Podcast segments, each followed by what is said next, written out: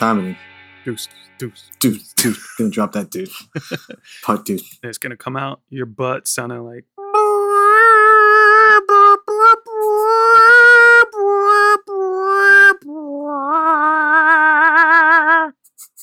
Do you imagine that?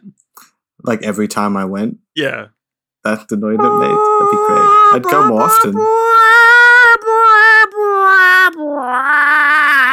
It's never that smooth. Because you know it breaks off. So it'd be like bwah, bwah, bwah, bwah, bwah, bwah, bwah, with just with just grunts in the middle. In case you're wondering, that's how I feel about this film. Welcome to the Pod Charles Cinecast, presented by the Prince Charles Cinema and the Breadcrumbs Collective. This year, Jonathan Foster, and I am here with my maid boy, my little communion Made- boy, Made in America. Fil. It's a this is a Made in America story if you've ever seen one. This isn't the Made in America Yeah. story, man. This is the this is the when I went to New York. This is the film I thought of looking at the Statue of Liberty. The know, American I Dream. was like, ah, felt like little baby Vito, just riddled with smallpox, just making his way. It was just a Just boy. It was just a boy. You know, he's got the smallpox. Damn. That's how a young mute boy grew up to become Robert De Niro, one of the finest actors of his how did he learn how to talk? I was always I was slightly confused by that. Like when did he like did was he It's actually he a mute boy? talk. Was he actually a mute boy? No, I think he. or did his mom say that just to like save his life? I- see stuff like that, and I'm like, well, that was just me as a kid. I didn't talk much, and I was Yeah. really shy. I think if you didn't know me, you'd be like, yeah, that kid's like ill or something. His own mom was trying to play him off like he's a simpleton though. And you know, just like to save his life or something. I don't know. But then he grows up to be yeah, like I think so. the most powerful man in New York. No, just little. In Little Italy. yeah, just Little Italy. No one gives a shit. He dropped that. He dropped that big deuce on Little Italy. Had to say it. yeah. It's that new Kurt, Kurt Russell picture. big deuce on Little Italy. yeah. What's that? What was that one? I don't actually know if it was connected, but it had the same title. Not Big Trouble in Little China. Oh yeah, there's uh Something in Little Tokyo. No, Little Trouble. Showdown in Little Tokyo. That's it. Does that have any connection? No, I think it's probably just trying to catch in on that name. Uh I think that was a, Okay. a Brandon Lee film, I believe. Brandon Lee joint. Brandon Lee and Dolph Lundgren? Is he in that? The poet and combo. Dude, my head. Wow. Yeah, you're like a Wikipedia of like obscure 90s movies. yeah. yeah. Oh yeah, Dolph Lundgren. Yeah. Yeah. Oh yeah, Dolph Lundgren. like, why? Why Yeah, do I need to know that? It's probably Uh, like something I maybe saw when I was a little kid, but like don't remember at all. And there's no reason for me to retain that knowledge at all. But hey, it's up there. Yeah. my mind. Yeah, that's how my mind works. In that I have a lot of useless knowledge regarding pop culture. Yeah. And I know it pushed valuable stuff out of my head, but I'll never know because it's gone. It's already gone. Man, this episode's starting off fantastic. Fantastic. I'm just sitting here like, what are we talking about? These people, we talking? Showdown in Little Yeah. in Little Tokyo. little Tokyo, man. Um, Yeah. yeah. to go back to your question, I'm fine. I might have COVID. I don't know. Oh yeah, Fil has COVID. Maybe. Maybe. By the time this episode goes out, he'll probably be alive and healthy. That feels like something we would drop just to bump up the ratings. Yeah, But we're like, we're not, you know, we're not sticking to it. yeah. No, one- it's like a cliffhanger. We're cut away right at the very last second. We don't know if I died in that explosion or not. That's what it feels like. yeah yeah uh, all you have to do is wait until next week i mean i mean you should listen to this go ahead and just keep listening but um fil's there next You're week not going to get an answer. You're just not. yeah yeah I'm at home. Uh, you know, Dusty had it, taking care of each other. Um, but I'm still testing negative. I'm just waiting for it. and by the time our Who next knows? episode gets recorded you'll be probably like out of the woods and it probably won't even come up so That's just by the So nature. Of, yeah, just by the nature of how we record these podcasts these days. Yeah. But I was like, I thought, I thought, you know, I was like, I should probably cancel, you know, you know, feeling kind of rough. Feel like I'm about to get it. But I'm like, you know, Jonathan did it in the middle of an illness. yeah. And, you know, I, I I, trucked through. return the favor. You want to return You that did. favor. Uh, You get you got to at least did. truck through for me. I'm doing it. yeah. I'm feeling absolutely fine. You were like delusional. I forget what the episode was. It was in the, in the Wes Anderson flick. yeah. Was it Life Aquatic? Yeah. I It might have been. I was so I was so out of it. I remember like just breaking out in a. I felt, felt fine, fine until right before. and I just like start talking. breaking out in the sweat, and then you were just like, "Are you okay?" I like- remember. No, no. I was like, "Please end this, please. I want to die. this is a bad idea." and I was just like, this movie, but you know, you couldn't leave because I was just bad mouthing the movie, and you had to stay there and defend it. yeah. Hmm. hey Fil, guess what I went to see the other day? I don't know what. I went to go see that play based on Jaws called The Shark is Broken. Oh, That sounds like I'm doing an ad or a bit, but actually, I went to see it because Fil got me tickets for I Christmas. was going to say that sounds great. Who got you those tickets? Merry Christmas. But how was it? Was it was it good? Is it not about? I thought it was like a behind the scenes. Not well, kind of. I figured it was like them hanging out while the shark is broken. yeah, that's what it is. Uh, They were so yeah, it's like uh, oh, nailed it. yeah, they were hanging out on which it was kind of cool because they were like in the boat, like basically on the set. Which I don't know if that's where they actually hung out while they were waiting for the shark to be fixed. maybe they were, maybe they weren't. Uh, but yeah, they were hanging out in the boat, and uh, the set was awesome. Like I sent you a photo of it; it was really cool. And like Mm. the the stage and the background were all like just like uh projection of like the ocean and Like stuff, and it was just like kind of cool, like looking like it was like moving and stuff and then like you know at one point like a fucking sailboat goes by and it just reminded me of like it reminded me of the episode that we did of jaws which was like really interesting and all the stuff they were bringing up were like things that like you know i found when i was You doing knew already. research and knew it. so it was like it made it i i, I was saying this to julia it was like i really liked it because it was really good but also i don't know if like familiarity breeds like you know um a liking Contempt. to something you know like yeah but you know it's like i i fucking love jaws so it was easy t- for me to like but yeah i can imagine I figured. anyone would really like it it was like it was funny it was good Mm. um jaws is i guess like something that most people do know i don't know if everyone likes it Mhm. but it's something that Do you- like Do you need to know any like beyond just the movie? You don't need to know like the backstage stuff to get into it. Yeah, you don't need to know the backstage stuff, but I think it definitely would help to have an appreciation or knowledge of Jaws in itself. Um, because Well, I knew I knew you Yeah. loved Jaws. Yeah. yeah, I think it it maybe makes it a little bit better if you do know a little bit more about someone like a Robert Shaw or like Richard Dreyfuss and all that sort of stuff. So it was really good. I mean, the guys who played Richard Dreyfuss and uh obviously Ian Shaw, the son of Robert Shaw, plays Robert Shaw, and he's like inc- I was gonna say, how insane. he? insane. He looked a lot like him. Did he do like a dead-on impression of his yeah, dad? like well, it it was funny because at the beginning it was almost like, oh, this is kind of like odd, but I don't know if he was like playing his dad like in real life. But as soon as like he switched into having to, because occasionally they were doing things where they were like filming a scene or something, and then like you know something would go wrong or whatever. So w- whenever he went into character as Quint. It was like, holy shit, that's Quint. Like, that's, That's Quint, spot on. Shark in the water. Yeah, and then you're like, fuck. Yeah, because they do the Indianapolis speech and they do the whole thing where you, I don't know if you remember from the, the Jaws episode where I was saying that like they filmed it once and he was just pissed. Like, and he couldn't do it. He was just way too drunk. And then they did it again and like later and he was like completely sober and he nailed it like first try, I think. That was sort of like what they did in in the play, which was really awesome the guy who played Richard Dreyfuss was insane. Like he was just exactly it was like weird.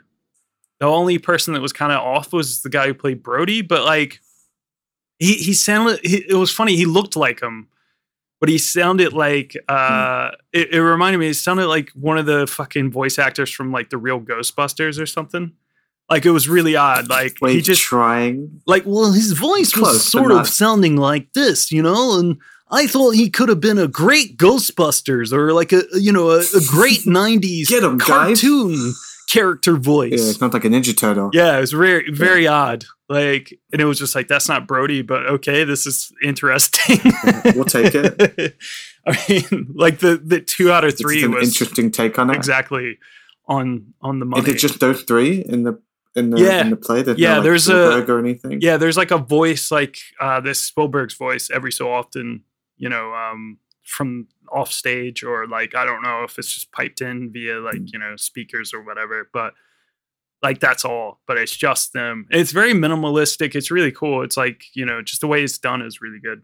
It's like it was so i appreciate it. I, I thank you very much. I felt like it was something kind of fun to talk about on this podcast because it reminded me of the jaws Yeah, episode When have we ever reviewed a play?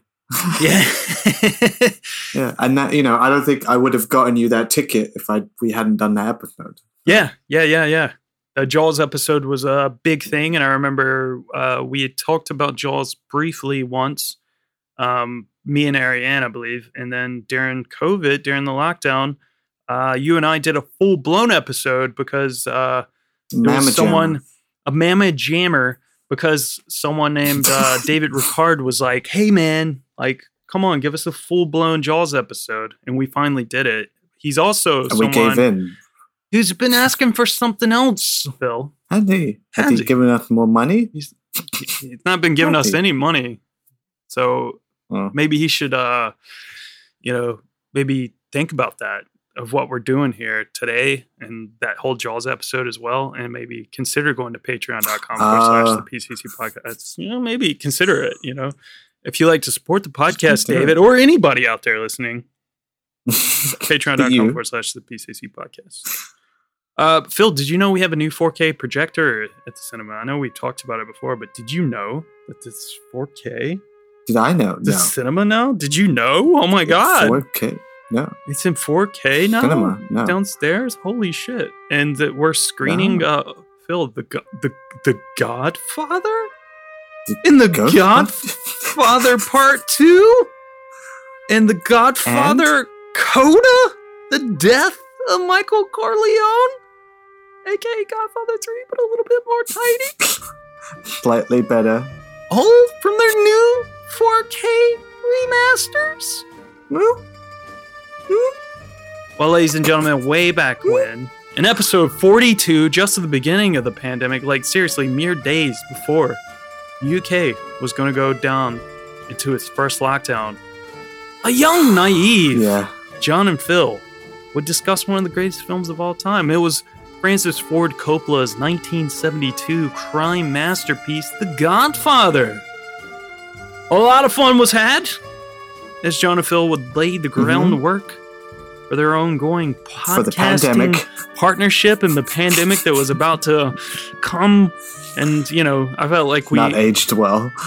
yeah, it was very weird, wasn't it? Um, we were. Yeah, we didn't know. We I didn't mean, know. we kind of knew. We, We were joking as Yeah. a defense mechanism.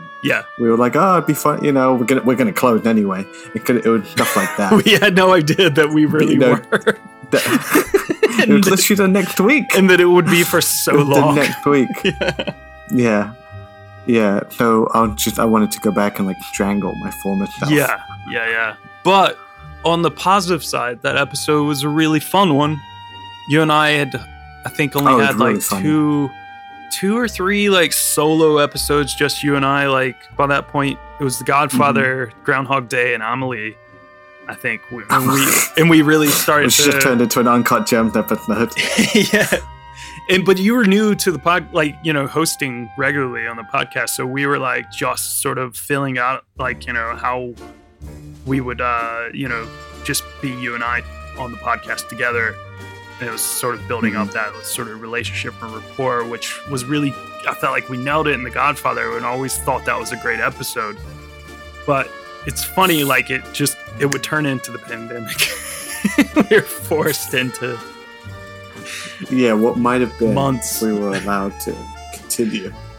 Well, I mean, you know, I guess we would have done the same thing, right?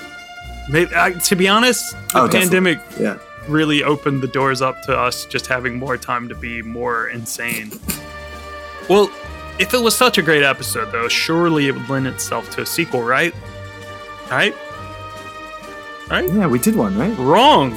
We, we would we would spend nearly two years neglecting Avoiding it. discuss, avoiding the second part of the Godfather saga. Countless fans would beg and plead, and they would petition. They would assemble Countless. outside the hallowed halls of the Prince Charles Cinema, screaming, "Vaccine passports is a medical apartheid! See you at the Nuremberg trials 2.0." sorry, sorry, sorry. I was reading the wrong paper. I'm gonna say th- that's what they were yelling about. they were screaming, Please give us the horse's head! We heard their screams, Fil, yet we denied their wishes. Until now. Fil, bring out the goddamn horse's head. Bring it out. Bring it out! At the at the motherfucking return Return of the horse's head. of the horse's head. Because Part two. today we're talking about what film, Fil? Il, il Padrino. Part due. Parte due. Il That's the padrino. Parte due. Due. Part was the only bit that I didn't have a word for. It might Oh, be just right. like if I do it with an accent, that'll be fine. Yeah, yeah. Parte due. It's the continuation of the Godfather saga with two focuses. The ongoing story of the present day Corleone family with Michael, played by Al Pacino, of course, leading the charge. And it's been about seven years since the events that concluded The Godfather. Since we talked about the first Yeah. one.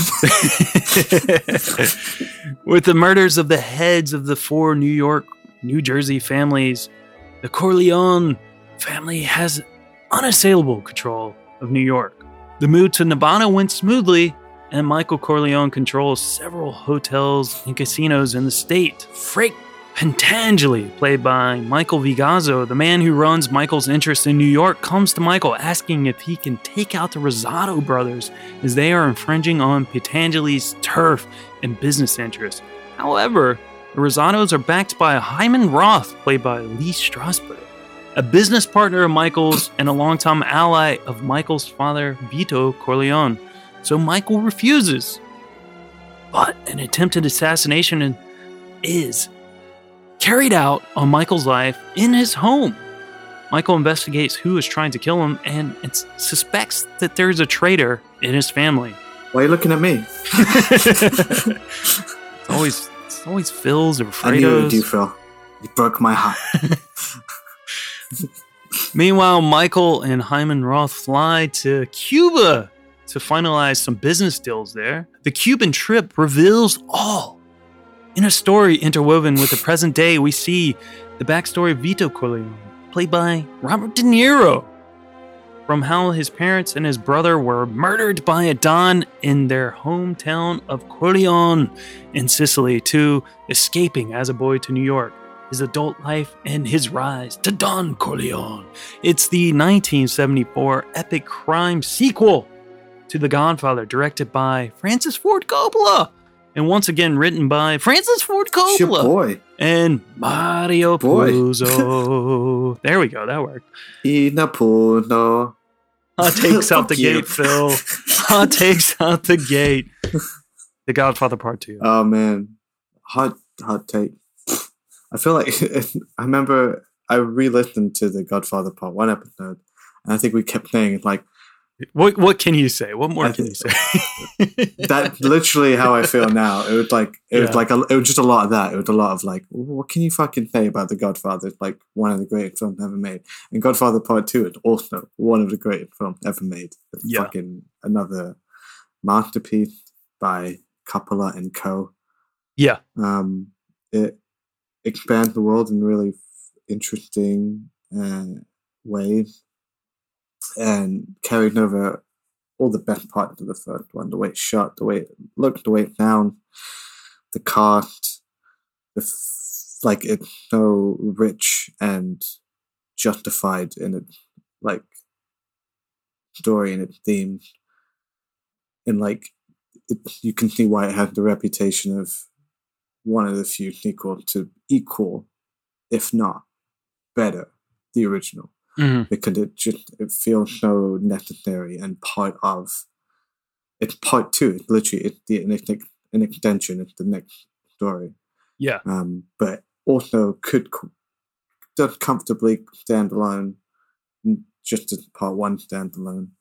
Um, but yeah, one more can say? It's fucking Brilliant. yeah. I I just just on that note as well, re-listening to the old episode, I feel like I've gotten dumber Yeah. since we started doing this podcast because Yeah. I was more engaged with the actual like spouting facts and stuff. Yeah. I feel like we are both like doing it, and I was just like, "Oh, this and this guy did this," and I was like, "I name dropped the cinematographer," and I was like, "I," and I've already forgotten who that is, you know. But like, Yeah. I threw it offhand. yeah. Two years I was listening ago. back to that. I was I kind of guess I had surprised by that as well. space in my head Yeah, I had more space in my head to like worry about that stuff and all these like I didn't I didn't know any of this just trivia about the Godfather beyond that the horse and head was real. Um, and like so just expect none of that. Yeah, I could barely deliver my own opinion, let alone interesting facts. Now I have to make up for it in, you know, humor. I was thinking the same thing though. I was just like, man, I was funnier back then. Like just like quicker, quicker with it, you know? Like Quicker. yeah, I don't know, man. I was I feel like we have gotten dumber during the pandemic maybe. Not worse. I'm blaming. I'm blaming COVID. I think the show is better. something happened to my brain Yeah. during COVID. I feel like a caterpillar that turned into Yeah. like a shit butterfly. But like you know, my my mind did turn into mush, Yeah. and then it reformed itself. I believe that I actually did get dumber because I had COVID and it fucks my brain up a little bit. Oh man, like, can't Yeah. wait. What's my excuse? I'm only getting it now. Uh, was it like uh, Hot take. what is it like when when a when a dad like starts to gain weight uh because Sympathy weight. yeah sympathy so yeah you had sympathy like sim- Brain. so stupid sympathy Sym- sympathy Not smooth brain. Sympathy brain. sympathy brain Just dumb you got dumber well, you know, he started to get dumb, and then I just got dumber to meet them. You know, I couldn't make to him get feel on the same with the my same intellectual superiority. exactly, we have to talk. It's like Yeah. that. You know, Homer Homer Simpson needs the crayon in his nose, otherwise he's just not himself. That's Oh, what we're man. like. Yeah. You know what? Like, I'm I'm with you. This is a great film. Godfather Part Two is an awesome film, Oh no, it comes to butt. but I like the first one more. Funny, I like this one more, but I think like I think it's just purely p- preference. Yeah. like it. i think quality wise i think it's pretty even but i just love the i like the dual storyline and i love seeing young vito that's what really fucking gets me going i think that's why i like this one I think um for me, and this is kind of funny because I know it's like part of Coppola's idea, and we'll get into that in a bit. But like the dual story storyline, I feel like maybe slightly slows the film down for me. Whereas in the first film, like I remember, and even listening back to the episode, we were talking about how the film just like yeah it's long but it fucking it feels like it books it books it a bit like it, it's like this Oh, this, this film's cooking and this is way slower and This one- um an hour you're still at the communion. Yeah yeah. Just you're crazy. Like jesus christ. We watched it in parts because like we got to the Julie and I got to the uh the intermission. We were just like I'm fucking tired man. I'm just gonna watch this you know the next day or something. But you know it's it's funny because I'm in I've been in a kick of watching a lot of like films that have like it's either Coppola films or um you know which I don't want to like spoil too much of what we've been watching because it will I think eventually become a thing on the podcast in in a couple of months or so. But uh, you know, so I've Get been watching the name. so I've been watching like some Coppola films and films with like De Niro or or Pacino and stuff lately. So I've been in this like mood and all that, and it's been fun. Uh, Godfather Part Two is like definitely great, but I think what I would prefer, what I would have preferred to see, is maybe a just Michael story, like with De Niro. well, no, um, I no, I I fucking love Al Pacino as Michael. I think it's great. No, I mean, think, but like De Niro, part of that story. oh, uh, maybe or just no. I would have. Mm. Uh, what I was going to say is a young De Niro as its separate story. Like, a, sorry, a young Vito with De Oh. Niro as a separate story. Just having room to breathe. Like that would have been an interesting story. Like to Oh, I see how it mean. grows. To be honest, it reminded it like it would have probably sort of reminded me of Once Upon a Time in America, which I recently saw. Um, you you, you want to talk Never about? I that was one that was on my like had never seen list, and I finally watched it. To be honest, Yeah, yeah, me too. kind of weird. Long. long. It's long. It's fucking weird. There's a lot of like just kind of like yeah. I don't know, like kind of surprising. Not my favorite Leone film. Uh, I was really. Interesting. It's got some interesting music in it. Some like you know awesome music. Uh, some interesting performances. Some good performances. Like De Niro's great in it, but it's there's some elements to it are a bit odd, and it's kind of it's a bit like ugh, Alright. ugh.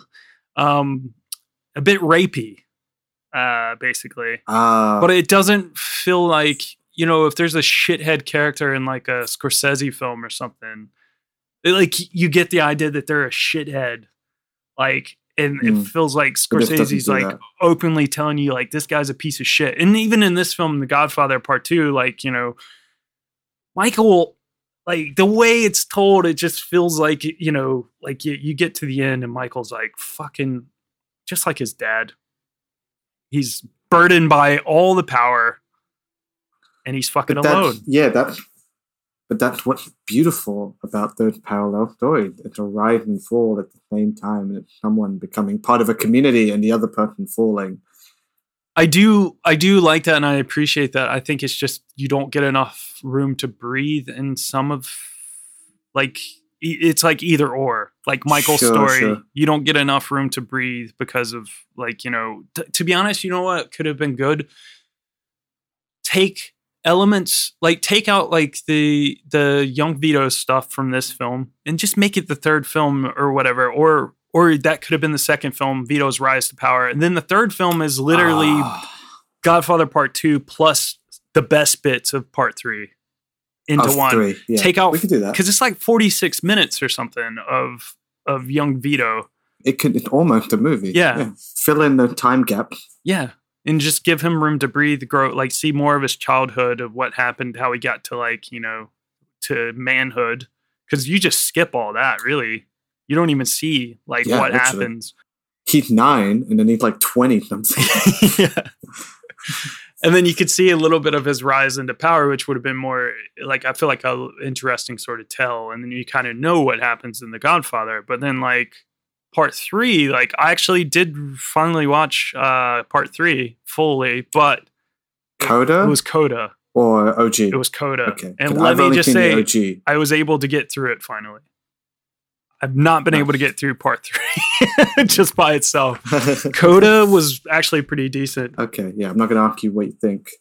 That's, Yeah. a, that's another episode in two years. yeah two years time we'll get to that but yeah no but i other otherwise you know it's fucking godfather part two it is great it's a great film i, I just feel like for me personally my taste always uh, and maybe it is maybe i've seen the first one more or whatever but it's just like i like it more but No, yeah but dude, I'm now that you've said that, I'm so fucking down for that. I wish that's how they did it.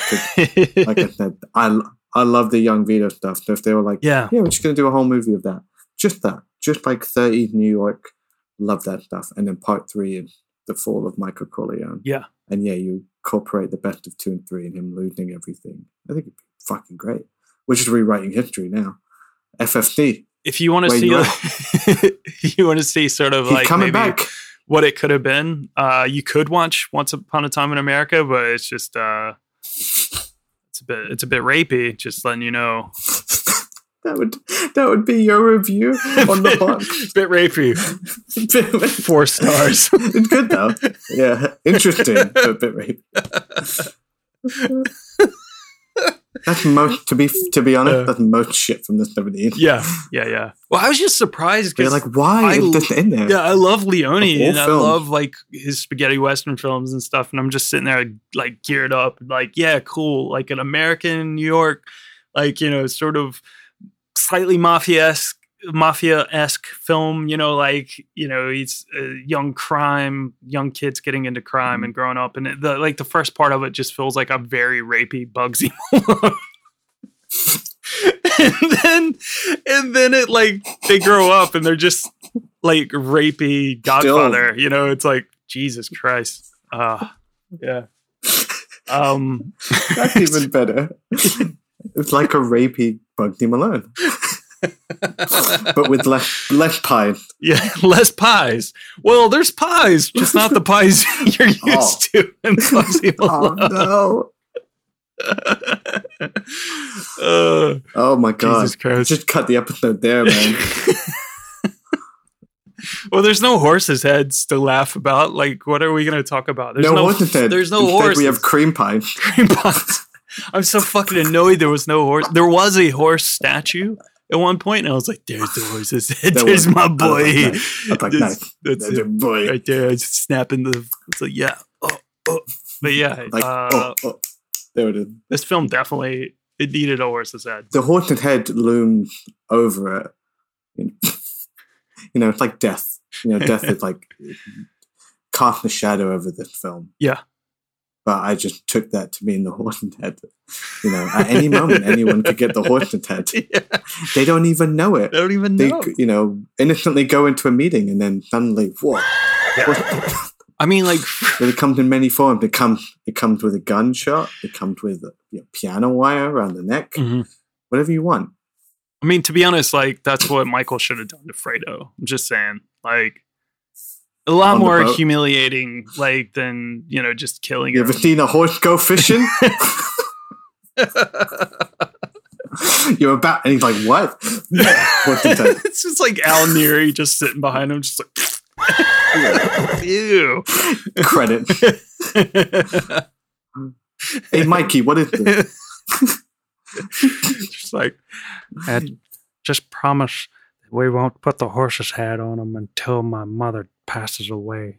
While my mother's still alive, don't give Fredo the horse's head.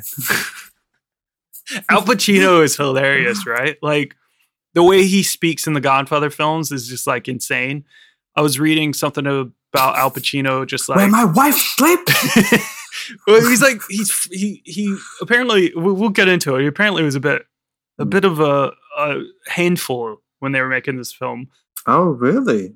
Yeah, and I think it dealt a lot with his like anxieties and stuff that he was having, and it was like hard to get into the character and all that. And there was a lot of issues with the first film. You remember we were talking about how uh, they didn't want him They To wanted to, fire him in the film. They were- step. yeah, Yeah. They were just like, one to fire him, get rid of him. And I think one of the things was they didn't understand what he was doing with the character. And even Coppola was like, I don't, uh, I don't really get what you're doing here. And then I think like it was the scene where he kills McCluskey and uh, I forget his name, the Mm. other guy, uh, in the restaurant. And Mm. that was like when it clicked. They were like, yes, like this, this is the guy. He's. Michael. It works.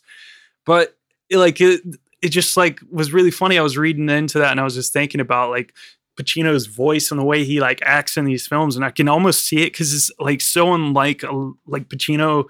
Maybe you get the face a little bit in some of his films, like you know Serpico or something like that. You get the face, Mm. but like Pacino is so like kind of talks like this in these films. You know, you, you really broke my heart, Fred. You know, Fred. He, he talks like, but then he can get, he can get a soft and bit, considerate. he can get a bit, He can get a bit angry, he can get angry, and then you'll talk like this. and you're like, But- there's Pacino. It's yeah, it's so it's so Hoo-ah. like dialed back here. But then you like, I was watching Heat last night, and it, the whole film, he's like, "Yes, because he's got a fat ass. Ah, yeah, you like that fat ass. Oh, something about the masses when I see the masses. Whoa, whoa, whoa." It's like, is Pacino good? Oh, it's like Bugsy Malone in here. it's like Bugsy Malone, but rapey. you got it, Leone. it's like Um, is Pacino actually is good? Pacino good? Don't yeah. I'm, I'm He's amazing. Not even like gonna even have that conversation. But his voice does change Yeah. at some point. Whether it's just him growing up, I think the movie that breaks him, I think it's Son of a woman. Son of a woman. It's something that there's a movie where he literally it's the first time he done the whole performance like that with the big voice like this, constantly yelling, and that's what won him Yeah. the Oscar. And he just never Yeah. stopped doing it after that. And you he forget sort that of he 70s, sort of did it like, in Serpico. really high pitched, really soft spoken. Yeah, Yeah, but it's only when he gets angry. yeah, yeah, It made sense. He's not now. It's just that him the whole time. yeah. That's like that. He has one level, and it's fucking eleven. You know, he turns that shit up to eleven. Where here it had leveled. I love how he played Michael. I think it. Yeah, no, I do too. I, awkward and weird, but that's the point. I, I was more so talking about later Pacino. oh yeah, yeah, but I think I think Michael is meant to be an awkward fit. It's Yeah. meant to be this guy. We hadn't hadn't. I, he's in the chair, but he's not there yet. Yeah. He's not his father, Mhm. and he's pretending to be this guy. Although he's very smart. The whole film is predicated on a hit, and he doesn't see it coming. But he figured that out pretty fucking quick. yeah, I think.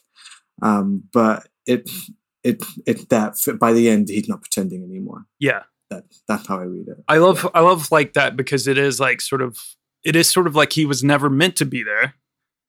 And we were talking about in that last Mm. episode, uh, if you guys want to go back to episode 42, we were talking about how Michael was like he's he's not meant to be there. It wasn't supposed to be him. It was supposed to be Sonny. And then like Fredo would have been And they doubled but down Fredo couldn't be. In the young Fido, yeah, yeah, because he's too too stupid. he's too stupid.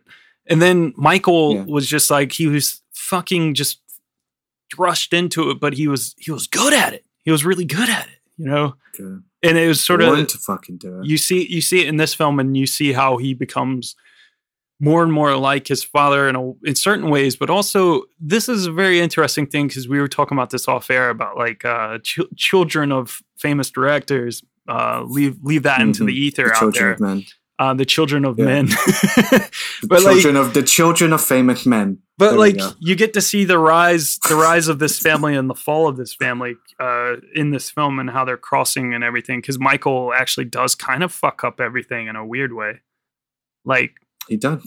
is it is it just like which i'll get into a little bit which could could have have to do with like a little bit of maybe just uh the lifestyle in general couldn't be kept up or was it michael trying to legitimize things that kind of fuck things up or was it like uh living in a like you know It, over trying. excess you know, there's so much at play. Yeah. yeah. There's so much happening, and like, like we mentioned on Licorice Pizza, but FFC does it well.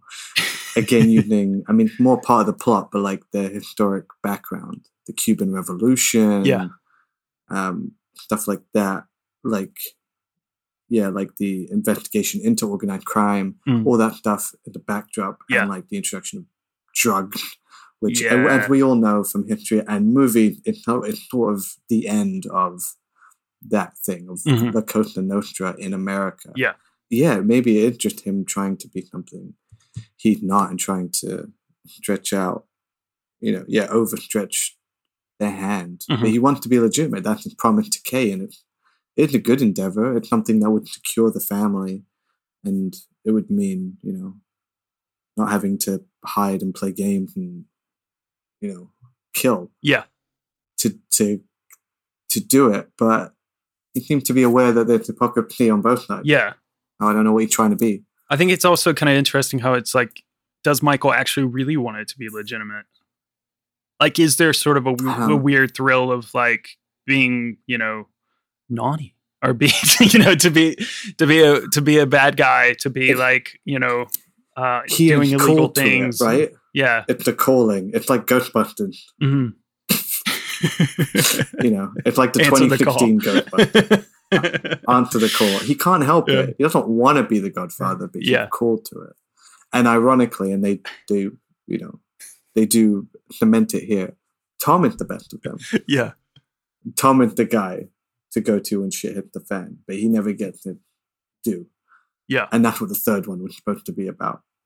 Again, I talk about it profusely in, the, in episode 42. Yeah, it's a shame I guess if and we ever seen three now, if we ever kind do- of know what that story Yeah. should have been, could have been, if we ever get to that became. one day, we'll talk about you know how someone just didn't get paid enough. That's literally what it comes down to. Oh man. There wasn't enough uh, pie on demand.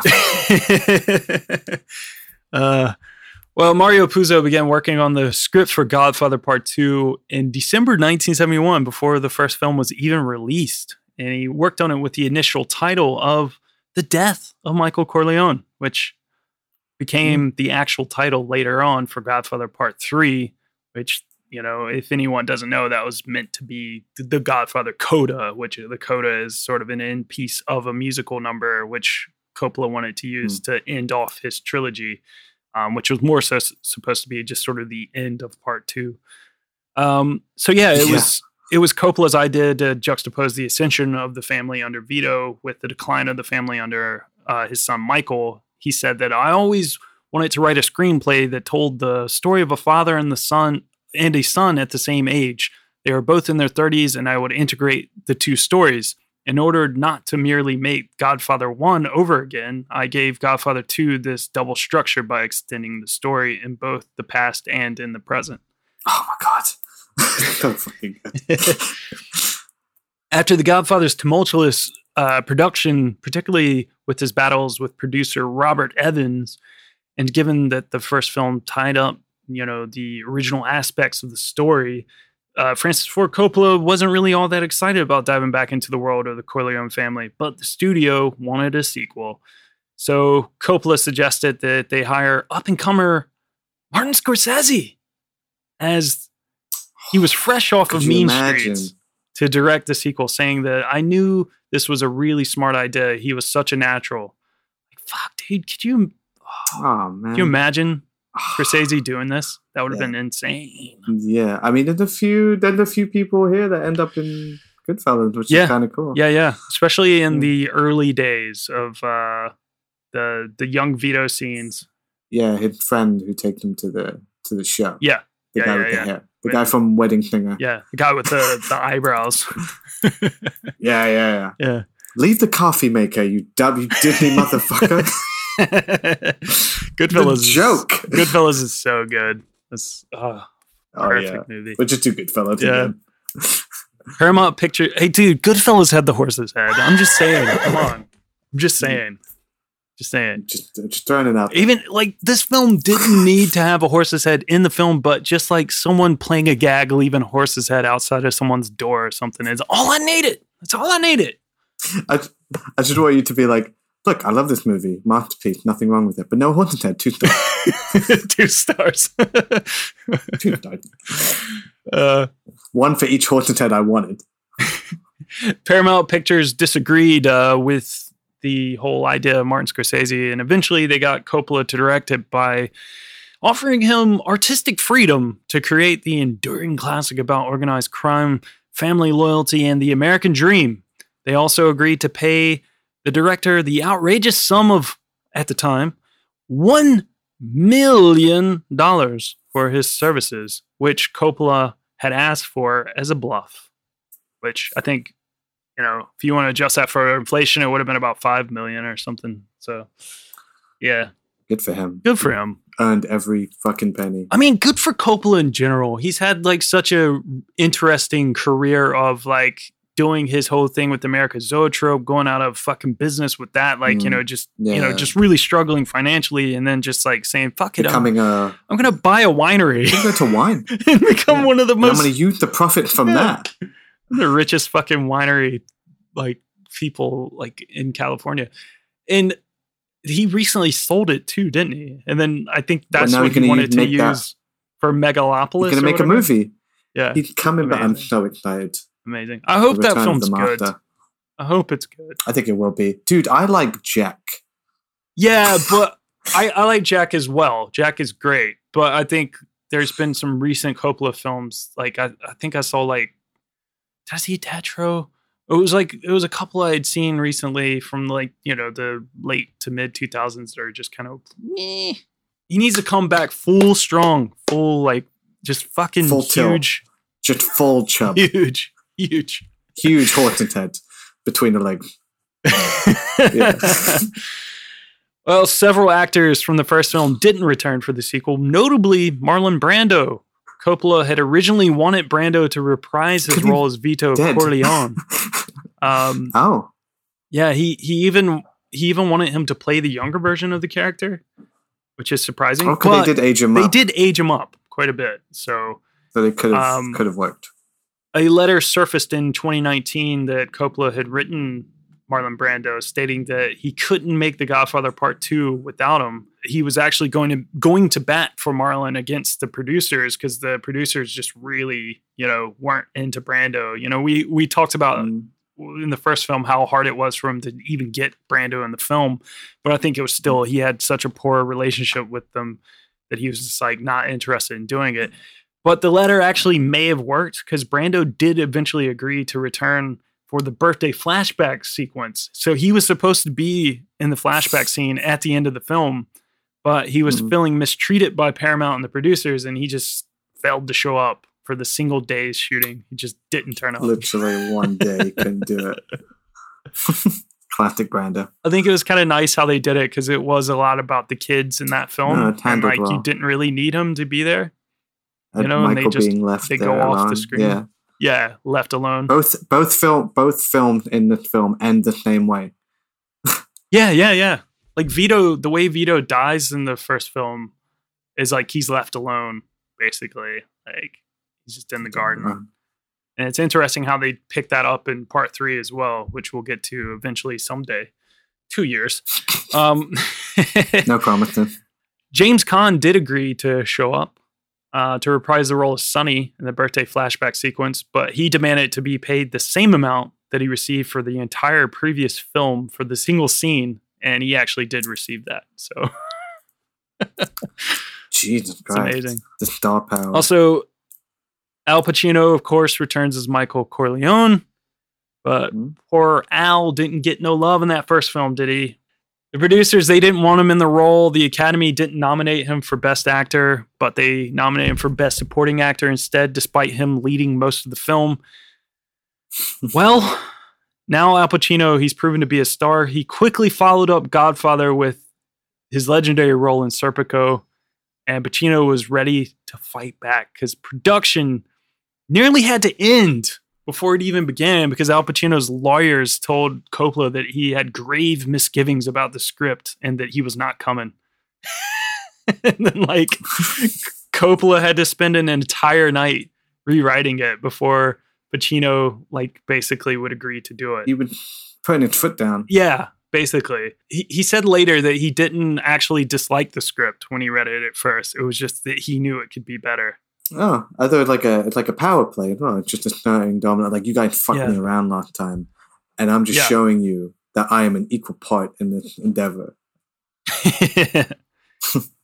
well, as a sign of his ascent into the big time, Al Pacino was paid $500,000 plus a 10% share of the profits for this film. Good deal. Fucking hell. And he had earned a mere $25,000 for the first film two years earlier. So that's insane. ooh. Damn, son. Yeah.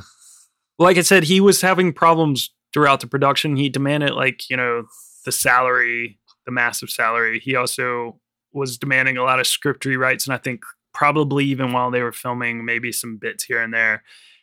Mm. And he frequently complained about Francis Ford Coppola's slow pace, yelling, Serpico only took 19 days. And he threatened to quit it. he threatened to quit a lot, apparently. Yeah, but Godfather Two is like three hours long, dude. Yeah. It takes its time. Like, Yeah. give it, a, you know, give it a. We gotta weeks. film this thing, Nineteen you know? days. Impressive. Yeah. Attica. Attica! Attica! Here's wrong this movie, run- Al. I don't give a around fuck. Hurry up the pace, Attica! Attica! he, he fucking lost his mind. he also caused filming delays of his own because he developed pneumonia while they were filming in Santo Domingo. Like, so yeah, he was, he, he basically delayed the production for a whole month because of that. So it's like he's doing it to himself.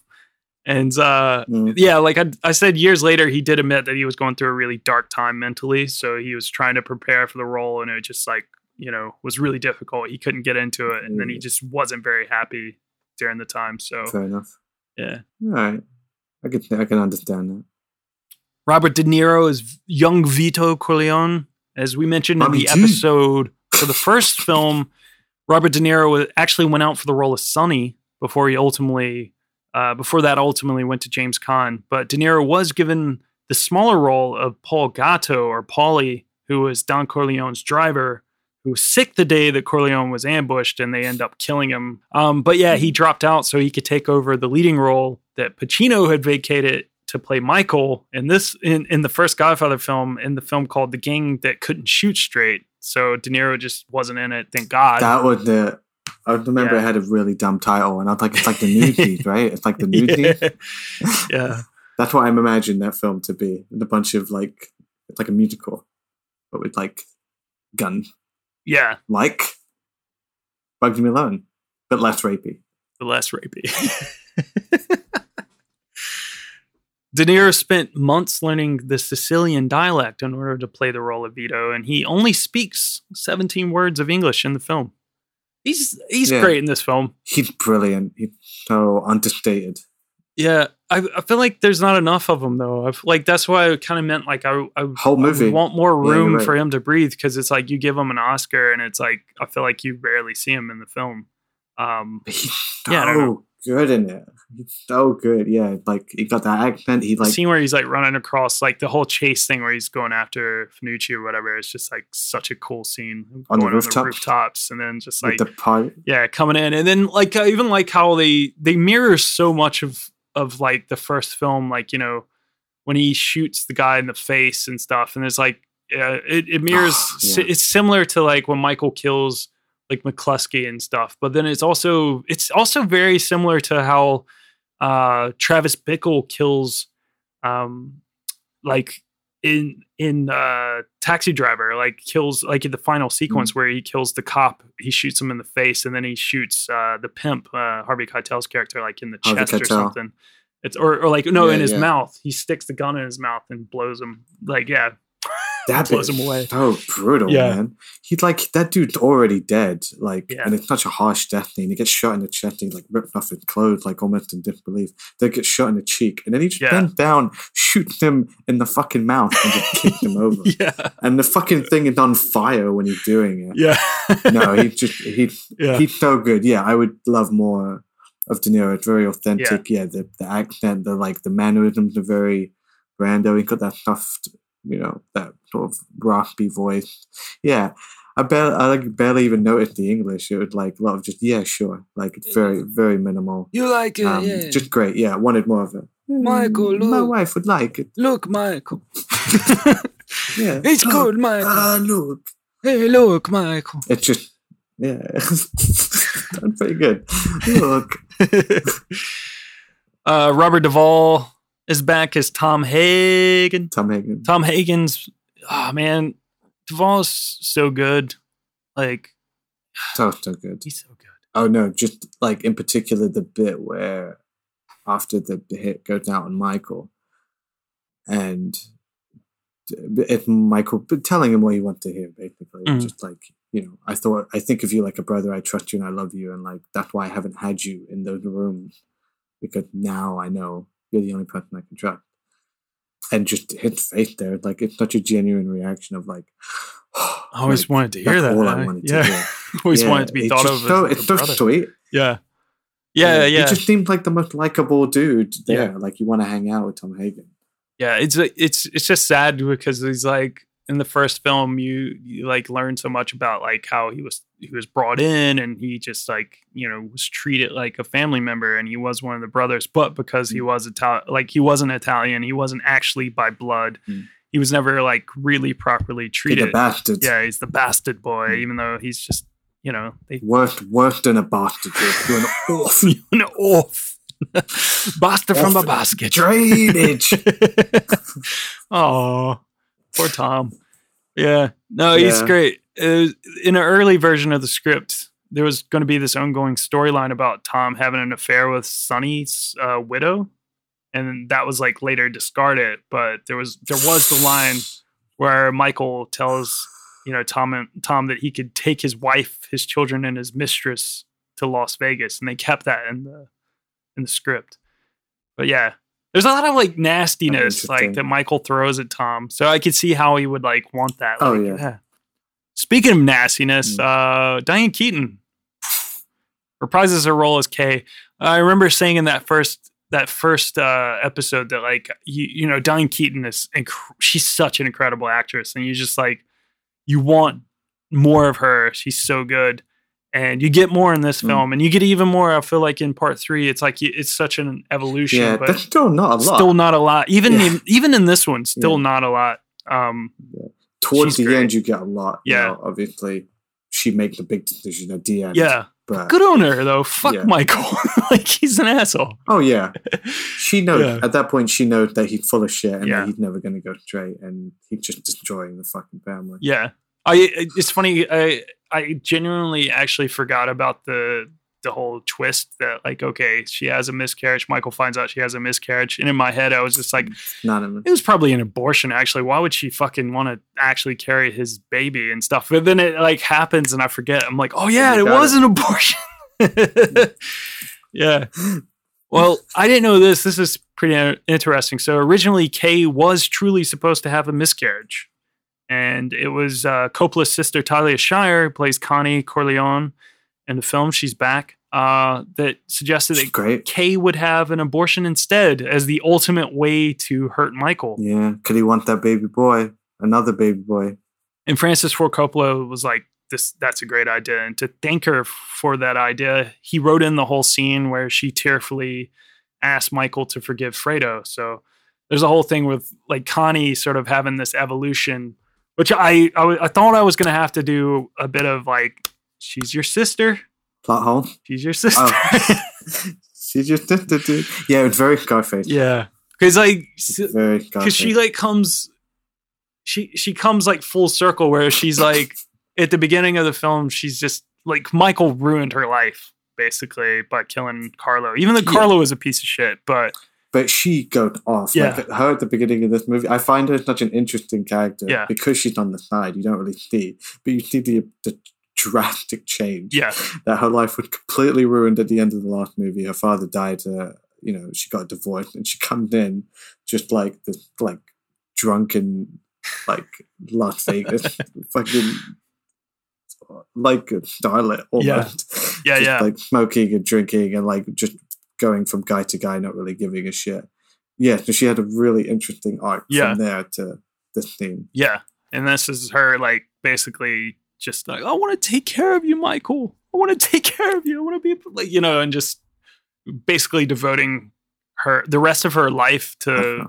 basically being there for Michael, almost like the the mother Mm. figure, which is just like that sucks, man. That sucks. But she's crazy. She's crazy. You get into that next film, holy shit. yeah, No, but I want what I wanted to happen in this film during that scene. You know, she tearfully begging for Michael forgiveness and consideration. She's like on her knees, you know, wrapped around his leg, just tears streaming down his face, and she's looking down, and he just slowly puts the horse's head over her and like starts petting it. and he's just like, "I'm sorry," and then she leaves. She it's a good she just sat there with the Connie. head. good Connie. Oh man. John Cazale is Fredo. Fredo the traitor. Fredo. God. Poor Fredo. He's just such a bad fucking character, Yeah. man. Like he's just all, just all the worst aspects of, I, and the best aspect. Because he's not, I don't, he's not like a vicious person. Yeah. He's just, he's dumb and he's scared and he's Yeah. easily manipulated, but he doesn't have the killer instinct like Michael does. But he still, He's weak. yeah, ends up fucking, he's weak, weak Yeah. and stupid. That's it. He I mean, you know, he sad, he man. like It's just sad to watch, you know. he gets walked over a lot. Like in the first film, you have the whole issue with like fumbling over the gun and shit. yeah, and, and he gets he gets like you know bullied by uh, the people at the casino, and he's just a joke. And then Hmm. in this film, he's he's getting like, you know, Bullied by the wife. bullied by his wife and just emasculated, and just like yeah, it just seems like just a joke. Roth and Hitman. Yeah. So yeah, uh, the it's it's funny because it's one of those things I feel like you could almost like not really pay attention to it, and like the clue that that gives away that you know Fredo's a traitor was just like Michael's introducing Hyman Roth's men Johnny, Johnny. Ola, who is played by Dominic Chianese I know. from who's uh Corrado Junior Soprano from The Sopranos, which is great. It's like I always forget that he's in this. It's like shit. So he introduces him to Fredo, and then the two act like they've never met before. But then, like later, they're at that sleazy nightclub in Cuba, and Fredo lets it slip that he uh, Mm. was introduced to the place by Johnny Ola. And Michael's face is just like, And he knows. he knows right then and there. Yeah. Ooh. "You son of a bitch, Fredo! I want, and then in he's like, I'm gonna put you, I'm gonna put you on a boat. I'm gonna put you on a sailboat to China, bro. fucking, fucking done. put that horse You're in fucking done, bro. I don't care how fucking wet it is out there. Get the fuck out of my face. Try swimming in that asshole. After Michael Corleone finds out that Fredo, his own brother, was a traitor, Fredo protests that he didn't know that it was going to be a hit. But the tip off to Michael Doesn't matter. that it was going to be a hit and the thing that saved his life was that when Kay asked him why the bedroom drapes were open, uh, it tipped Michael off the split second that knew he needed to get to cover to save their lives. And then Hmm. the traitor would have had to be the person who left the drapes open. And the only possible reason to leave the drapes open was to give an assassin a clear shot when Michael was visible in the bedroom. So Fredo definitely knew that it was going to be a hit. He had to have known, Yeah. unless he's that dumb. Oh, I just thought they wanted to look at you. They wanted to take a picture. He might be that dumb. You see that mustache? Dumb. yeah. like two people in the world have that mustache. It's Fredo and John Waters. And John Waters can pull it off. And Marlon Brando Marlon Brando. Yeah, that's true. in the first. Yeah. in the- yeah. He just wants He's to trying be to be like, like his his dad. dad. Yeah. That's the He'll thing. That's be what like dad. You can see like trying to be a tough guy like his dad, and he's just not. He just can't be. Overcompensating. Uh, so Puzo and Coppola actually disagreed over whether Michael would have Fredo killed. Puzo only agreed on the condition that Michael would wait until after their mother was dead. But that's such a weird caveat. It's interesting, but it's weird because as soon as I mean, it makes sense, but it's like he only said it for it to happen. Yeah. So now we know. You know, as soon as he said that, you're like, okay, well, she'll die. of course she's gonna die die. I mean, really everyone dies, Phil. Yeah. Yeah. No, no, of course, but she's gonna die like imminently, Yeah, and yeah. then Fredo will die. Yeah. You know, like it's just it's a weird setup Yeah, and yeah. immediate payoff. Uh, the shooting script actually included a scene which uh, they did begin to shoot until they ran out of light, and then they just didn't have time, I guess, or money to come back to it. With an older diabetic Michael talking to an 18 year old Anthony, who was telling his father that he didn't want to follow in his father's footsteps and that he was leaving the family. And this discarded scene also included Connie telling, uh, or Connie saying that Fredo had drowned in the lake and that these ideas like you know would later be picked up in godfather part three so it's interesting he had those ideas Yeah. back then it just couldn't Mm. be fleshed out properly Materialize. yeah Too much here. but yeah you know sadly we we mentioned it last time john cazale he passed away in 1978 at the age of 42 from lung cancer and he only appeared in five feature films all of which were either with coppola pacino or de niro and those films were the godfather the conversation the godfather part two and the deer hunter and all of them were nominated for best picture Dog, dog Day Afternoon. Oh yeah, Dog Day Say Dog Afternoon. Yeah, I've left left that one out. Sorry, but yeah, Dog Day Afternoon as well. But all of those, even Dog Day Afternoon, were nominated for Best Picture, which is crazy. Sick.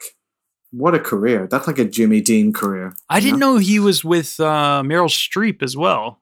Like, Yeah. and she yeah, like yeah. was with him on through that on his deathbed. Basically, that's so sad. Yeah. Uh, Richard S. Castellano, who played Peter Clemenza in the first film, was also he also declined to appear in the sequel. Castellano apparently had some issues with his salary, and he, he apparently was like the highest paid actor in the first Godfather film, and he demanded that you know he'd have more money in this film, and he also demanded that he'd be able to write some of the characters' dialogue in the film. Dude, relax. He came up with the whole line about like don't for like like you know what is it leave the cannoli or Leave the gun, take the canoe. yeah leave the gun take the cannoli like he came up with that line Yeah. so he was like oh like, you know i guess that's the most classic line from that I'm a first writer film now. i'm a writer uh, apparently he also refused to regain 50 pounds that he would have needed to play the role of Mm. Clemenza because of uh, health reasons so instead of having a thinner clemenza uh, Coppola wrote that the character had died, and he replaced him with Michael V. Gazzo as Frank Pentangeli, which I think is like I really like that I like that character as well. He's No, I don't mind that change. he's kind of like an asshole, but kind of like cool. I, I like the whole thing with like But he just his brother shows up and he's just like, oh, I don't know nothing about that. Yeah, yeah. don't know, don't know nothing about that. Yeah, I mean that would have been nice because then the young Clemenza in the flashback in the Vito story. Mhm. So that would have been nice. And again, another parallel, but makes it more, you know, poetic that neither are about in the present day, but that they built this thing together. yeah, But no, I like, I like um the new guy. Sorry, what's his name? The uh, actor's name? Michael Michael? V. Gazzo. Yeah, he's great. He just reminds me, like, again, maybe a reason I like this movie a lot. Although part one had it, in that it just reminds me of like where my parents are from a lot. Remind Yeah. me of Madeira a lot. Like all the early stuff in in Italy, it, it looks just like Madeira.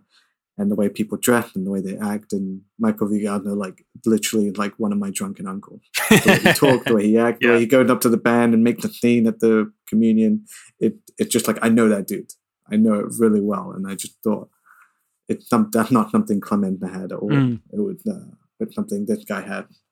yeah. I think like Clemenza was an interesting character, but there was so many characters that were getting knocked off that you're almost not sure Clemenza was going to get knocked off and stuff, and it was just kind of odd. Like it was hard to get invested in him in the film, even though he was like you know always kind of nice to Michael and stuff, but you just never knew if Michael was going to like who Michael was going to kill and Turn on. I mean, they even sort of make this weird, you know, sort of mention of that as well. Like, you know, Pentangeli says something about like, yeah, like someone said something about Clemenza passing away. He's like, yeah, you know, I don't, you don't think it was too much of, you know, a heart attack or something. You know, like might have been something else. Like, you know, so it's that like, no heart attack. yeah, yeah. It was just like it's like you know Clemenza was going to die. Coppola's mentioned that the scenes depicted in the Senate committee and interrogation of Michael Corleone and Frank Pentangeli were actually based on the Joseph Valachi federal hearings, and that Pentangeli is like a Valachi figure.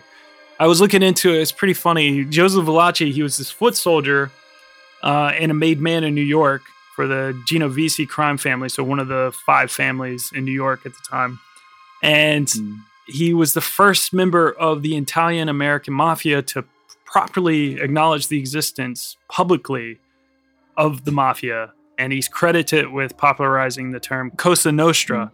So that whole trial and everything was uh, took place because he and his boss, who's uh, Genovese, like had basically like both gotten arrested over some like heroin charges or something.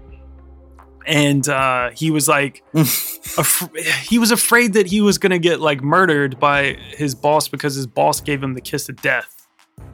And Oh no. he was in prison, and while he was in prison, a uh, inmate came up to him, and he thought he was like a hitman, and he thought he was going to get murdered, so he killed this inmate. And then he was given a life And he's just like, I got that book for you. he was given a life sentence, or he was even maybe fearing that he was going to be mur- like you know given the death penalty.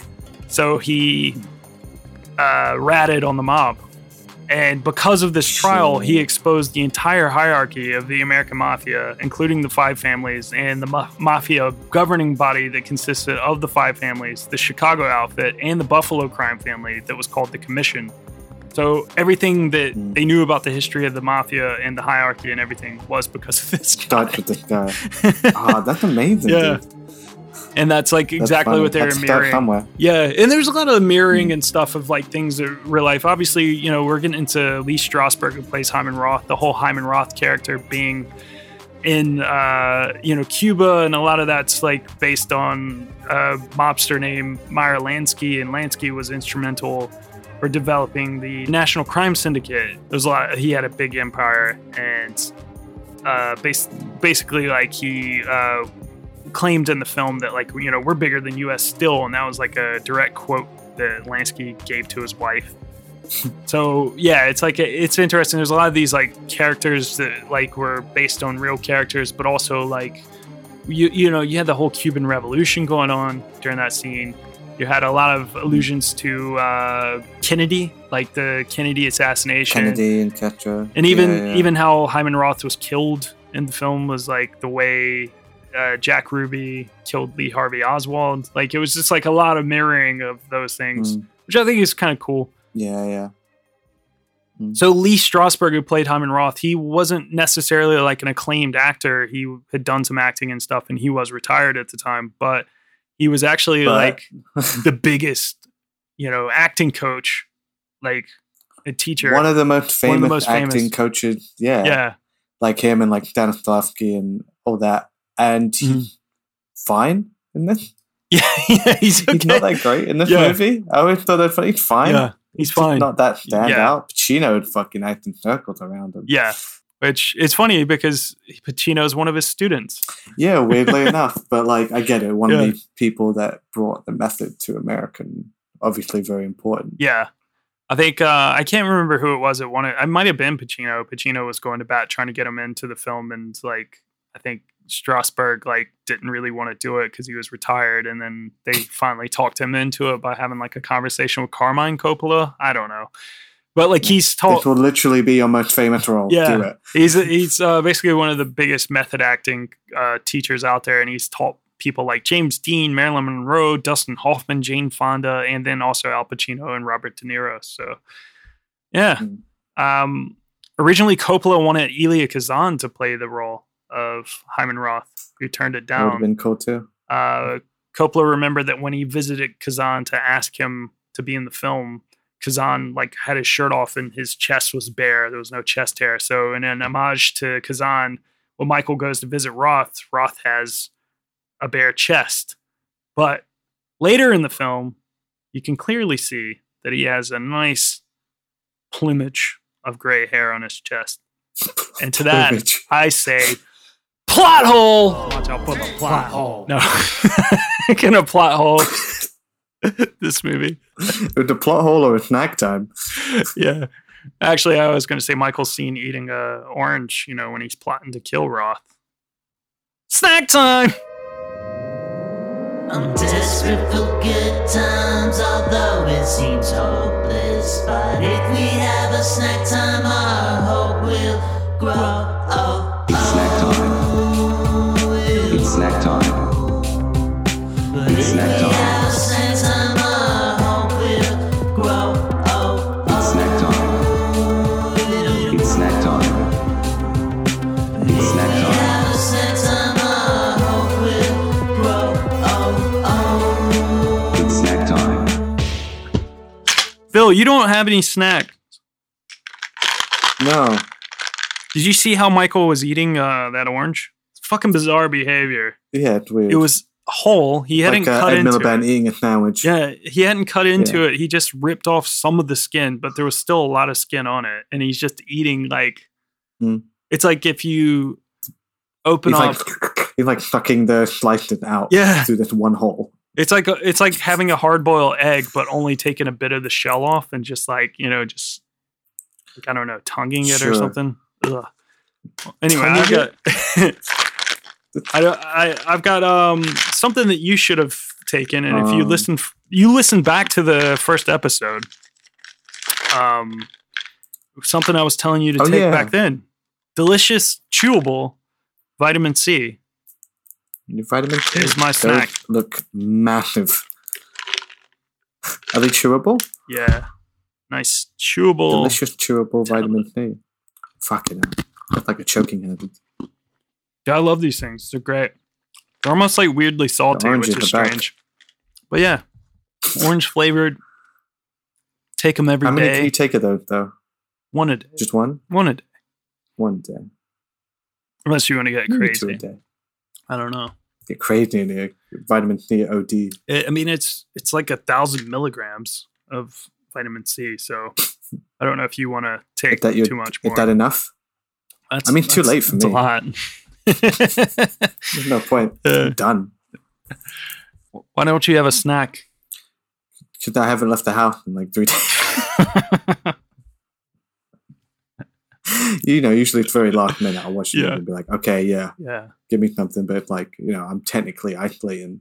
To be honest, I Um, was I was hoping I this was did have an you idea, but I just didn't want to. I was hoping this was No, gonna, because I was have you nothing. I have no basis. Yeah. And that was because I also, even though I was out last night and I went to the shop, I completely forgot to get an orange. That was all I was going to get anyway. Um, and I forgot. So we were always going to get an orange. We did the chocolate orange. yeah. well, no, I was going to get an actual orange. An actual orange. But yeah, the last one, the chocolate orange, that was the best. Oh, an actual orange. It was the best. An actual orange. Sure. That was good. Yeah, Yeah. It, I mean, it doesn't matter. Who cares? Like, you know, snack time's stupid. Oranges are. How dare you? How dare Snack time is great. Even Michael Corleone knows that. Yeah. He's eating the snack. He knows. Um, He had the he snack. eats it very weird, but he's eating it. At least. Again, another reference. He eats it like Justin Burrito. Justin Burrito. Justin Burrito. Justin Bieber eating a burrito. If you haven't seen it, do yourself a favor and Google it. He eats it from the middle. And it looks fucking weird, man. What a weirdo. You know, like, that's weird, right? And that Al Pacino. Al Pacino and Justin Bieber. Yeah. And like Ed Miliband. How is he eating that And I don't orange that way? ever said that. but how? Wait, did you just compare Ed Miliband to Al Pacino? Yeah. I mean, I, do you think this is just a running thing with the family? They eat oranges weird, or they play with their food, which you know end up fatal. Yeah, I mean, Just saying.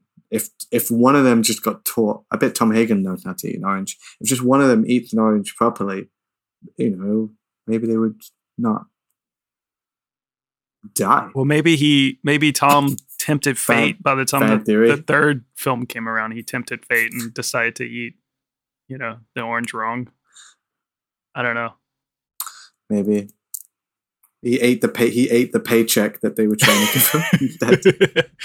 there are a lot of uh a lot of orange oranges in this film again like the senator is framed for murder after playing with oranges at the corleone house johnny ola brings an orange into michael's office before the attempt on michael's life don Fanucci eats a orange Oh, yeah. before he is gunned down and michael corleone is eating an orange while plotting to kill hyman roth uh, which is the aforementioned gross way of eating an orange. Don't eat an orange that way. Uh, the young Vito Corleone buys oranges from a street vendor shortly prior to plotting the assassination of Don Fanucci. And old Vito, of course, uh, if we go back to the last buying film, oranges. he's uh, he dies after he's eating and playing with oranges in his mouth with his grandson. So Mm. yeah, fucking don't Yeah. do it. Just eat an orange is like why I don't eat person. oranges. Don't play with it. Your mic, your microphone, like it's a bit too close to the orange for my liking, and I, it's making me uncomfortable. That's not an orange. It's not an orange. Let me wrap up here. We got, you know, a couple other people very interesting in this film. We have Gaston Moschin from Milano Calibro 9 is playing Don Fanucci, aka the Black Hand. I was reading about the Black Hand. They're actually He's such a piece of shit. the Black Handers were a real thing. Like it's just that they weren't actually they weren't linked to any real affiliation or, or to a criminal Hmm. organization or anything, but like uh, they were still out there and they were still uh, terrorizing and intimidating people and just did a lot of nasty stuff to Italian immigrants in America. But Hmm. that all led to the belief that the uh, immigrants had that an organization actually existed and thus the folklore existed about the Black Hand. So it's weird. Interesting. in the young Vito storyline, so you get Bruno Kirby. He plays the young Clemenza. Bruno Kirby, which is my boy. fun to see. I love Bruno Kirby. And then we had uh, we were we were talking about Frank uh, Sivero is the guy with the eyebrows and poofy hair and stuff. That's Genco. Yeah. So he, he- I guess he's running the olive oil company. And then John Aprea plays the young Tessio, who later would be Abe Vigoda in the first film.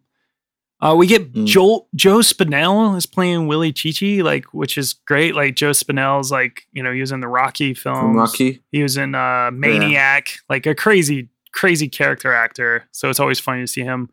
A young Danny Aiello is playing Tony Rosato. That was hilarious. And then also Oh, yeah. a young Harry Dean Stanton popping up as the FBI agent as well. That was funny.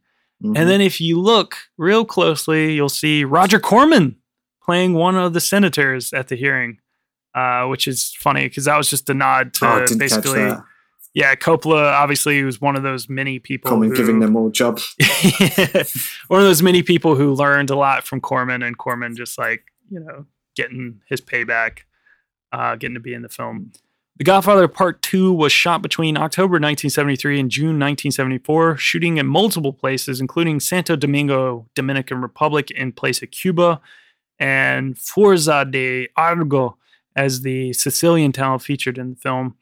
It was the final major film to be made with Technicolor's dye imbibition process until the film stock made a short resurgence in the 90s. So it's technically kind of like the last major Technicolor film. Last of an era. Let's get to the music. So the original score was composed by Nino Rota and conducted by Coppola's father, Carmine Coppola, Mm. who also provided some of the original music as well. Uh, Rota expands upon the three themes from the first film, The Godfather Waltz, Michael's theme, and the Love theme. They come back into this film, but just like in different ways. And the Love theme, I think, is uh, in the flashback sequence. So he just like expands upon them and just Mm. does some different things. And then there's some new things, new themes for uh, several characters, including immigrant theme and a new carpet, which are used during the Vito sequences, which I feel like they sort of carry most of the film. Yeah, because those sequences are essentially silent or in Italian. Yeah, yeah, yeah. Uh, this score would go on to net Carmine and Nino Rota a an Academy Award for Best Original Score. Again, though, Finally. the last film we mentioned, No. the Nino Rota, it was refused an Oscar for reusing the main theme to Godfather, as it was previously used in an older film that he scored. But he does bring that Oh. theme back a bit in this film. Somehow he wins an Oscar. I don't He understand. does. I don't. I don't understand. Maybe it's because he slightly changed it. Did Like, my favorite bit, he did like a child version of oh theme yeah, they when sing the Michael song. is talking. Yeah. Oh man. I really like that. Yeah. He brings it back in the in the third film as well because doesn't Anthony like as an adult sing it in like sort of an opera way? Hmm. Like oh, it's great. I learned this song from it's an old song from Sicily. uh, that was pretty good, dude. despite the issues with Pacino freaking out, it seems like the production was relatively smooth for Coppola. Paramount wasn't too happy though with the use of part two in the title, which was the first major US motion picture film to ever use a part two, uh, or just to be called What two. was wrong with part two? I don't know. They just they basically they were initially opposed to the idea, believing that the audiences just wouldn't be interested in a addition to a story that they had already seen because it had never been Oh, done So they wanted like a different title? yeah, Like Son of Godfather? yeah. But uh, but Coppola prevailed, and you know the film's success began the common practice of numbered sequels. So it's yeah. I mean, Yeah, also we talked two, about it. Rocky 3, Rocky 4. Yeah. Rocky five. but we talked about it how like, you know, he made sequels more of a commonplace with this film, but also the fact that a sequel could be something more than just a retelling of the same film Mm. like as a cash in. It's actually like expanding upon the universe. Mm. Only 3 weeks prior to the release though, film critics and journalists pronounced part 2 a disaster. They uh, basically said that the cross-cutting of Vito and Michael's parallel stories were you know judged too frequent and not allowing enough time to leave a lasting impression on the audience. So Coppola and his editors returned to the cutting room to change the film's narrative structure, but they actually didn't complete the work on time. So they left, I think, some of the final scenes just kind of poorly timed, and uh, some of the scenes in the opening Mm. as well. So it's just like it's funny. I don't know. I, I guess it's you know one of those things that some people like or d- don't like. I mean, for me, like I said, like I found the second film to be a bit more of a, a, a drag.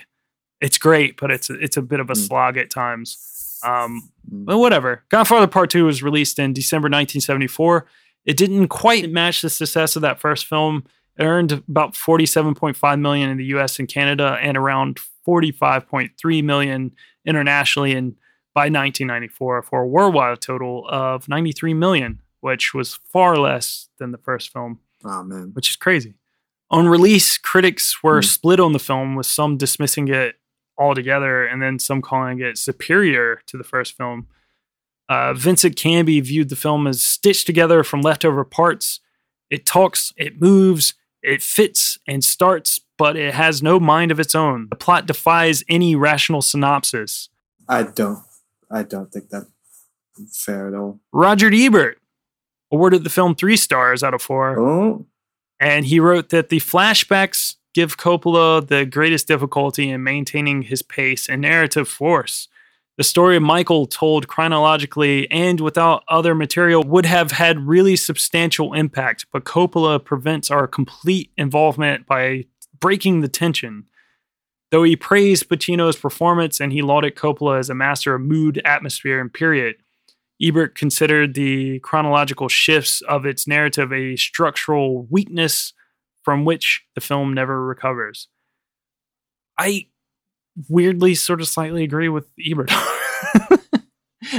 fair enough. It it's like I think the biggest its biggest draw its biggest drawback at the same time. Like yeah, for some people, it will be the thing that holding it from being as um, good as the first. For me, it makes it better. I love the Dawn storyline, and I Yeah. think that's what makes the second movie work. I don't think I would be as interested in just a straight up Michael story, Mhm.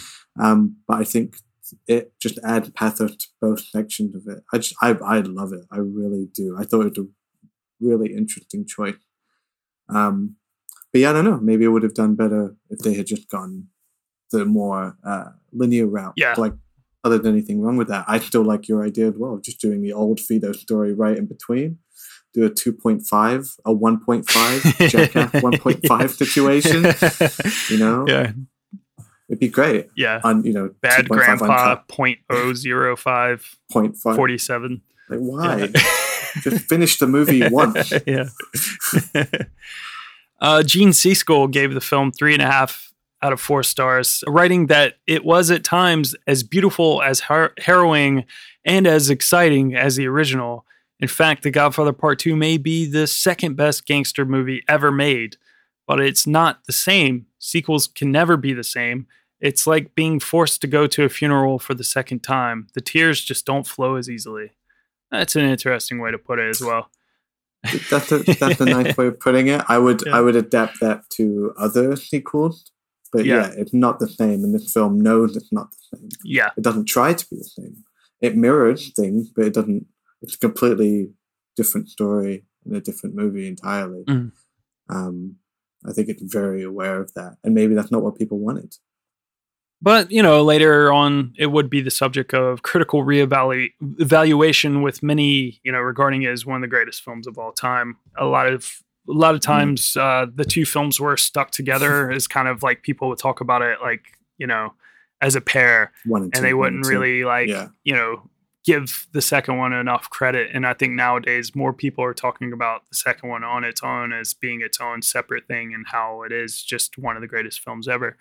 And you know, despite despite not being you know better than the first film at the box office or even getting like the reviews maybe that the first one did, it bested the first one at the Academy Awards by fetching 11 Mm. Academy Award nominations, winning double the amount of its predecessor with six awards, including Best Original Score, which I already mentioned, Best Art Direction, Best Adapted Screenplay, Best Director, Best Supporting Actor for Robert De Niro, making he and Brando the only two people to win an Oscar playing the same character.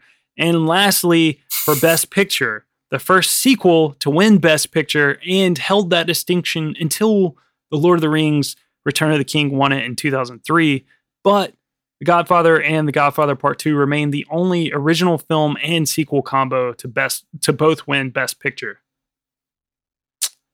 I don't think I'll ever be done again. I don't think it's I don't think it, it will either. I to mean, be that like- good twice in a row. Yeah, it'd be really hard. it'd be really hard to do. Well, that's it. Turned into a mamma jamma without even realizing that it was going to. But hey, ladies and gentlemen, you can catch The Godfather Part 2 and The Godfather, you know, if you want to see that. Screening from 4K at the Prince Charles Cinema. The, the Godfather screens on the 26th of February, the 1st of March, and the 10th of March. And The Godfather Part 2 screens on the 5th, the 11th, and 23rd of March. And hey, if you want to see it as well, The Godfather Coda, The Death of Michael Corleone. That's screening from 4K You as might as well well finish it. On the 12th of March. So you can come see all these at the Prince Charles Cinema. Tickets are available at princecharlescinema.com. And like I said, if you haven't had enough of us talking about The Godfather, you can catch our episode on the first film in the archives, episode 42. The link for that will be in the description of this episode on your podcast player of choice. And if for whatever reason you still want to hear us talk about The Godfather Part 3, well, Fil, what, what, what do you say to that? Godfather Part 3? No. Yeah. No, no, I'll do it. Fuck it. After watching this one, I was like, fuck it, I'll do three. Yeah, that was actually me the other You know, day. I was like, this- I was like, I was like, eh. I want to finish, and I want to, and I really want to do Coda. I really want to see what what different, what it changes, if it really, if it's more of the thing he wanted to do. Because the original kind of underwhelming. yeah. Um, but not to fucking spoil my content. But what? How about this? One day. I mean, what episode number will this be? Do you know? this is this episode will be 131. 131. Jesus Christ. Nearly a hundred episodes between part one and part two. So it, it, let's just say it won't be another hundred before we talk about it. or we can do. Actually, no. It should be an even longer break. It will be at least a hundred. I don't know. I'm not going to promise anything. Yeah. I don't care. But like you know, the break between part two and part three was what, like ten years, 10, 15 years. yeah. I forget. Maybe so we'll see you guys in 10 years. it won't be that long. 10 years, cool. Where we, you know, it's about our kids. Yeah, our kids are carrying on the podcast. Now we might have kids by then. Yeah. Jesus Christ. I don't know, man. I'm. I feel like I'm getting old. I've not had kids yet. You're only a few years older than me. Yeah. You got it, man. You got time. It just, but it would just be the kid being like, I don't want the podcast. I don't want to I don't want to do this. And then we're just like, we open that old dusty drawer. Yeah. You know, we pull out, we wipe it down. The horse's head. And then we give our kid the horse's head. yeah. That's how ruthless we are. You don't want the horse's head. That, that's just that's what it's just what comes with being the Godfather. Yeah. The Godfather the podcast. We're so full of ourselves now. Calling ourselves the godfathers of podcasting. Am I wrong? Am I wrong? I don't know, ladies and gentlemen. You let us know. Do you think we're the godfathers of podcasting? Do you want to hear uh, Godfather Part Three before hundred episodes, or do you not care? Let us know at the PCC Podcast on Twitter or Instagram, or hey, you can pop us an email podcast at. I like to read out what you guys got to say. You can see the return of a little bit of user feedback. If you guys hit us up sometime soon, we'll read it out. It's always fun to hear from you guys. Um, ladies and gentlemen, next week, I don't know, Fil and I, if you guys scream at us enough, maybe we'll do Godfather Part 3. Uh, it won't be next week because we will probably record an episode before this Let this one comes sit out. for a Yeah, while. let it sit for a while. Because people might not like it. Yeah. There's a lot of you know weird jokes. We had to one up it in one way. It wasn't the same as episode 42, Yeah. and it can never be. It Can never be. you know, Yeah. it's like going to a funeral twice. Yeah. The tears, you know, they're just they come, but they don't mean it much. They don't Yeah. come as easily, and that's what this episode was like. But next week, ladies and gentlemen, different. we're getting something different, something very different. We're gonna be living in each other's Hmm. lives. You know, we, we've we've had people in our bodies for a while. Now it's time for us to experience each other's bodies. Uh, Fil and I are gonna go get some Chinese food, and when we're getting Chinese food, we just may or may not open up a magic fortune cookie, which may or may not cause us to swap bodies. What buddy? Maybe. Maybe we're pissing in a fountain and it happens. or maybe we run at each other full speed. I forget what the rules are. Yeah, what are the rules?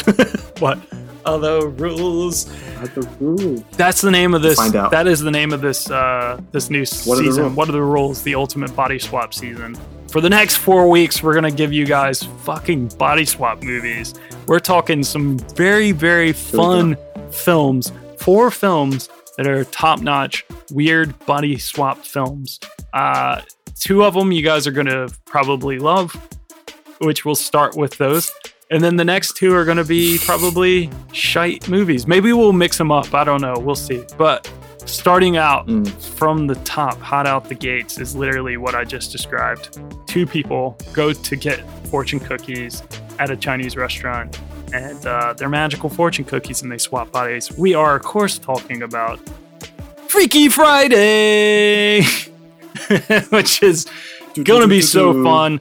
So if you want to get into you know some Lindsay Lohan playing a fucking rocker chick, and yeah, we are talking about the Lindsay Lohan version. Don't forget Um, your pink slips. yeah. Yeah, not the Jodie fuck. Yeah, you want to don't forget your pink slips. We're gonna hear some very fun angsty rock and roll, some punk rock, uh, some can't wait. dyed hair, just 2000 mid 2000s goodness.